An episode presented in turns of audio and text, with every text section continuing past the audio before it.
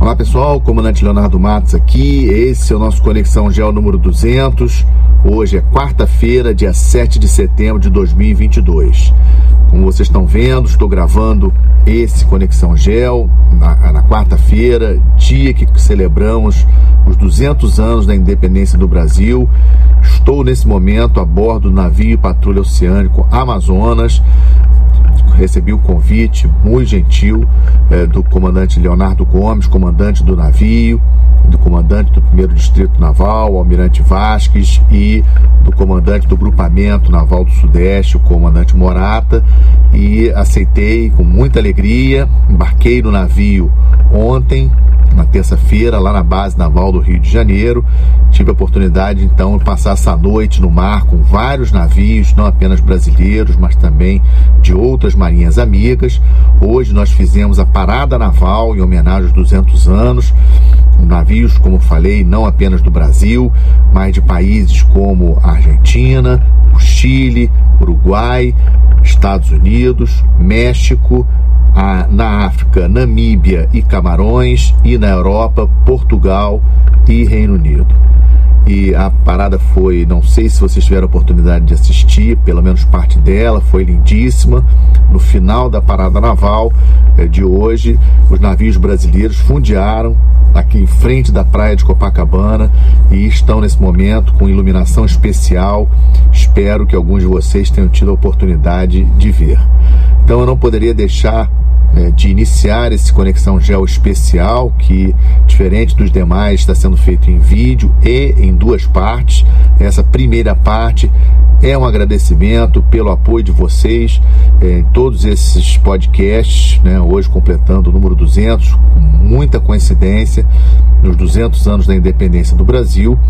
E agradecer o apoio, não apenas nas redes sociais, mas também no YouTube, os likes que vocês dão, os comentários que vocês fazem no YouTube, os meus ex-alunos que me contactam, os meus alunos atual, atu, os, os, atuais alunos que eu tenho, que comentam comigo sobre o podcast. E vamos prosseguindo aí é, com essa tentativa de trazer para vocês uma síntese da, da geopolítica da semana, dos fatos mais importantes da semana, mas também não poderia deixar de é, trazer uma palavra aí de alegria, de júbilo pelos 200 anos da independência do nosso Brasil. Todos os países do mundo, especialmente as grandes potências, celebram sim, mesmo com vários problemas, celebram sim as suas datas especiais, as suas datas de independência. E nós não podemos ser diferentes. Temos sim que celebrar sempre uma data como essa, como brasileiros, temos que ter orgulho de sermos brasileiros. Falo muito isso em minhas palestras, em minhas aulas, de que o Brasil é um país que tem muitos recursos, recursos básicos de sobrevivência de um país nós já possuímos. O Brasil é um país que tem água, tem alimentos, tem energia, um país de mais de 200 milhões de habitantes, um país amigo, uma população que acolhe bem outras é, paí é, populações de outros países, imigrantes que vêm de outros países. Então, temos nossos problemas, sem dúvida nenhuma, mas nesse dia tão especial, é, celebrando os 200 anos, nós temos sim que aprender a valorizar mais o nosso país e termos orgulho do nosso país. Então, queria fechar essa primeira parte do nosso Conexão Especial com essa gravação feita a bordo do navio patrocínio Amazonas, é, dando os parabéns a todos os brasileiros e dizendo que nós devemos continuar tendo muita esperança no país, batalhando para termos um país cada vez melhor. Na sequência, o vídeo sobre a Semana Geopolítica no mundo. Muito obrigado. Olá pessoal, agora com as notícias mais importantes, com os temas mais importantes da geopolítica nessa semana, como não poderia deixar de ser, ontem, é, quinta-feira, é, veio a notícia mais importante na geopolítica é, mundial dessa semana, que foi a morte da rainha Elizabeth II do Reino Unido. Lógico que é importante, o Reino Unido é a quinta maior economia do planeta, membro permanente do Conselho de Segurança da ONU, um, um país nuclear com forças armadas bastante, bastante fortes e a perda é, da rainha, o falecimento da rainha depois de 70 anos à frente é, da monarquia britânica, eu acredito que podemos afirmar ser a monarquia mais conhecida, mais, mais divulgada do planeta, é, traz um elemento de instabilidade a mais para o já conturbado Reino Unido e Europa de uma maneira geral. É, também nessa semana, na terça-feira, tivemos aí a confirmação da Liz Truss, que foi é, ministra de Relações Exteriores no governo do Boris Johnson, como a nova líder do Partido Conservador Britânico e, por isso, sendo confirmado pela própria rainha na terça-feira como a nova primeira-ministra, a terceira mulher a ocupar o posto de primeiro-ministro na Inglaterra. Qual é a grande questão? A grande questão é que ela vai enfrentar um país com uma inflação crescente, expectativas aí se atingir nos próximos meses 13% de inflação anual lá no Reino Unido e também com essa crise toda de energia que nós estamos vendo no meio do conflito, do maior conflito na Europa desde a segunda término da Segunda Guerra Mundial. A Liz Truss, ela já começou o governo dela falando que vai é, limitar, a fazer um, um, um limite no preço do quilowatt-hora de energia e o que o governo precisar subsidiar vai ser subsidiado para não ultrapassar esse valor do quilowatt-hora. E a importância da rainha Elizabeth nesse momento era justamente a questão da estabilidade. A rainha tradicionalmente tem aí, sem sombra de dúvidas, um legado é, de, digamos assim, de uma, de uma vida toda dedicada ao seu país. Isso nós não podemos é, deixar de considerar. Não, não temos aí registro aí de máculas em seu currículo, de escândalos no seu currículo pessoal ou seja, uma figura muito respeitada em todo o planeta e, obviamente, adorada pelos britânicos. Então, a perda da rainha, ainda mais passando para o seu filho Charles, que vai ser o rei Charles III, já é o rei Charles III, é, que não é muito considerado no Reino Unido, seja, não é uma, está longe de ser uma unanimidade no Reino Unido é, nesse momento todo de conflito interno, é, na Ucrânia, preços altos da energia, inflação alta, uma nova primeiro-ministro que, por sinal, não tem, é, não é uma, uma pessoa popular no Reino Unido. Vamos entender que é, isso foi uma troca dentro do Partido Conservador. O Boris Johnson renunciou, o próprio Partido Conservador escolheu o substituto, no caso, a Liz Truss mas é, numa pesquisa feita recentemente, o Reino, a, a, maioria do, do, do, dos entrevistados não considera, não está otimista com o governo da Liz Truss. Então a Liz Truss começa bastante pressionada e agora com essa notícia da morte da Rainha Elizabeth. Vamos seguir acompanhando, sem sombra de dúvidas, o tema mais importante da geopolítica nessa semana. Segundo tema que trago para vocês dessa semana, atualizando o quadro da guerra na Ucrânia, não tivemos muitos avanços na parte militar. A Ucrânia está é, tentando convencer que conseguiu resultados positivos lá em cima, na região de Kharkiv. Lembrando que Kharkiv é a segunda maior cidade da Ucrânia. Mas é, lembro que na semana passada eu já estava explicando que essa é, ofensiva, o contra-ataque da Ucrânia, estava sendo bastante direcionada à cidade de Kherson, lá no sul, uma das primeiras cidades que a Rússia ocupou logo no início do conflito em fevereiro. Aquela questão também é, da usina nuclear de Zaporizhzhia ainda, ainda está bastante tensa, há, uma grande preocupação é, da Agência Internacional de Energia Atômica e também é, dos países ali da Europa de uma maneira geral com relação à segurança da agência. Também essa semana o presidente Putin ele fez uma, uma declaração forte, inclusive é, colocando em xeque aquele corredor de é, humanitário marítimo é, para escoar os grãos da Ucrânia, dizendo que os grãos da Ucrânia não estão indo para os países mais necessitados e sim para a própria Europa.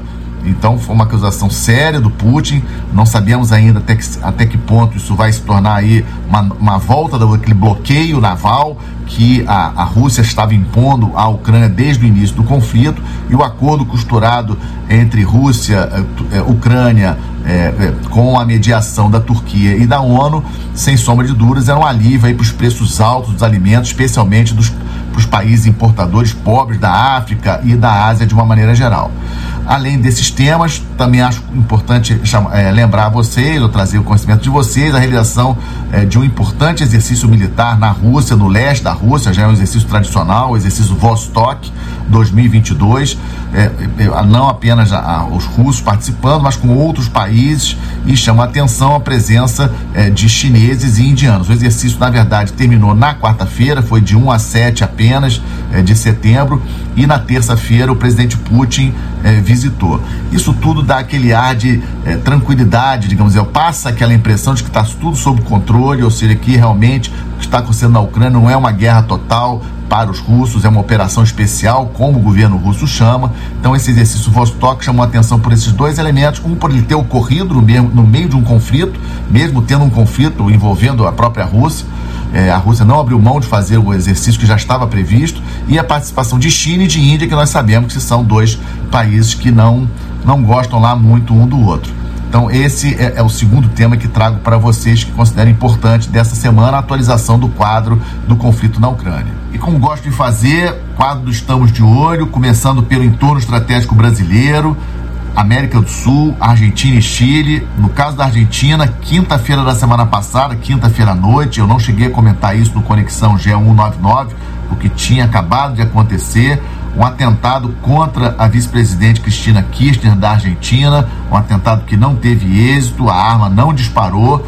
O, é, o jovem que tentou, 35 anos, que tentou, a princípio, matar a vice-presidente da Argentina. É, a arma não disparou. Ele nasceu no Brasil, mas é, é, é, forte dizer que ele é brasileiro. Na verdade, ele nasceu no Brasil, mas tem cidadania argentina. O pai é chileno, a mãe é argentina. Ele mora na Argentina há mais de 20 anos. E, a princípio, pelas informações que temos é, de Buenos Aires, é que é, foi ele junto com a namorada algo isolado, mas não as, as, as investigações ainda prosseguem. O importante geopoliticamente da questão é, do atentado é o momento frágil que passa a Argentina, para um momento bastante delicado na parte política e na parte econômica. Na parte política, em função aí do processo que está em andamento contra a vice-presidente Cristina Kirchner, pedindo aí 12 anos de prisão em função aí de alegando questões de corrupção eh, quando ela era presidente do país, e pelo lado econômico, uma inflação aí que deve chegar talvez aos 100% no final deste ano, uma inflação anualizada de 100%. É, a Argentina conseguiu aí alguns resultados positivos aí é, na barganha que tem feito com o FMI e Banco Mundial. Na semana passada nós tínhamos falado do FMI e ontem saiu a confirmação de um empréstimo também de emergência do Banco Mundial para a Argentina. Ou seja, a situação é bastante delicada na parte econômica e a parte política bastante conturbada. Lembrando que temos eleições gerais na Argentina no ano que vem. Também no quadro estamos de olho em torno estratégico, Chile, no último domingo, um tema que a gente já vem falando várias vezes aqui no Conexão Gel, o plebiscito para validar a nova Constituição chilena, lembrando que a Constituição do Chile é atual, é de 1980, e essa, essa proposta de nova Constituição não foi aprovada. 62% é, da população chilena não aprovou é, a nova Constituição do país. Isso aí, obviamente, atinge em cheio o, o presidente atual, Gabriel Boric, que é de extrema esquerda, e ele essa semana já reformulou o ministério dele, trocou várias posições em seu ministério, tentando trazer o seu governo mais para centro-esquerda, um governo mais moderado. E o Congresso agora negociando para ver como que vai fazer para ter uma nova proposta de Constituição. Ou seja, não sabemos, não temos ainda ao certo como será esse novo processo para ter uma nova Constituição no Chile. É, o consenso, pelo menos, que nós vimos até agora, é que tem que ter uma nova Constituição, já que um plebiscito de 2020, é, com ampla maioria, 78% da população em 2020, tinha votado para que o país tivesse uma nova Constituição. Então, essa nova Constituição sairá, nós só não sabemos quando. O Chile é um país amigo nosso, país importante, ano passado, quinto maior destino das exportações brasileiras, e mantemos e vamos estar de olho. Também nos estamos de olho uma reunião importantíssima que deve acontecer na semana que vem entre o Xi Jinping e o, o, o Putin. Essa reunião deve acontecer no Uzbequistão, ou dia 15 ou dia 16, e vai ser a primeira reunião dos dois amigos, né, dois não chegam a ser aliados, mas dois fortes parceiros é, que se encontraram no dia 4 de fevereiro, vocês lembram, na abertura das Olimpíadas de Inverno que ocorreram lá em Pequim, antes do início é, do conflito na Ucrânia, que começou no dia 24. No dia 4, o Putin foi a Pequim e, e teve lá a assinatura de um memorando de entendimento com várias questões. A Rússia a, cada vez mais dependente da China, muito dependente das compras é, chinesas de petróleo, de gás russo, ou seja, a Rússia precisando estreitar cada vez mais laços, já tenho falado sobre isso, com China, com Índia, com Irã, para fugir aí das sanções econômicas que, tem sofrido do Ocidente, Europa e Estados Unidos principalmente. E fechando, como sempre faço, do, os boas notícias, né? Fechando com a boa notícia, eu acho que a boa notícia da semana que a gente tem que, é, tem que reforçar é que no dia 7 de setembro, quarta-feira, 200 anos da nossa independência, as manifestações nas ruas foram pacíficas, democráticas, cada um manifestou do seu jeito, pelo seu partido, pelo seu candidato, não tivemos problema nenhum, e é assim que tem que ser, e eu fiquei muito satisfeito com isso. Eu acho que nós, eu queria trazer isso para vocês com uma boa notícia do Conexão Gel 200, agradecendo mais uma vez pela audiência de vocês, desejando a todos um excelente final de semana, uma boa semana, até a próxima sexta-feira. Muito obrigado.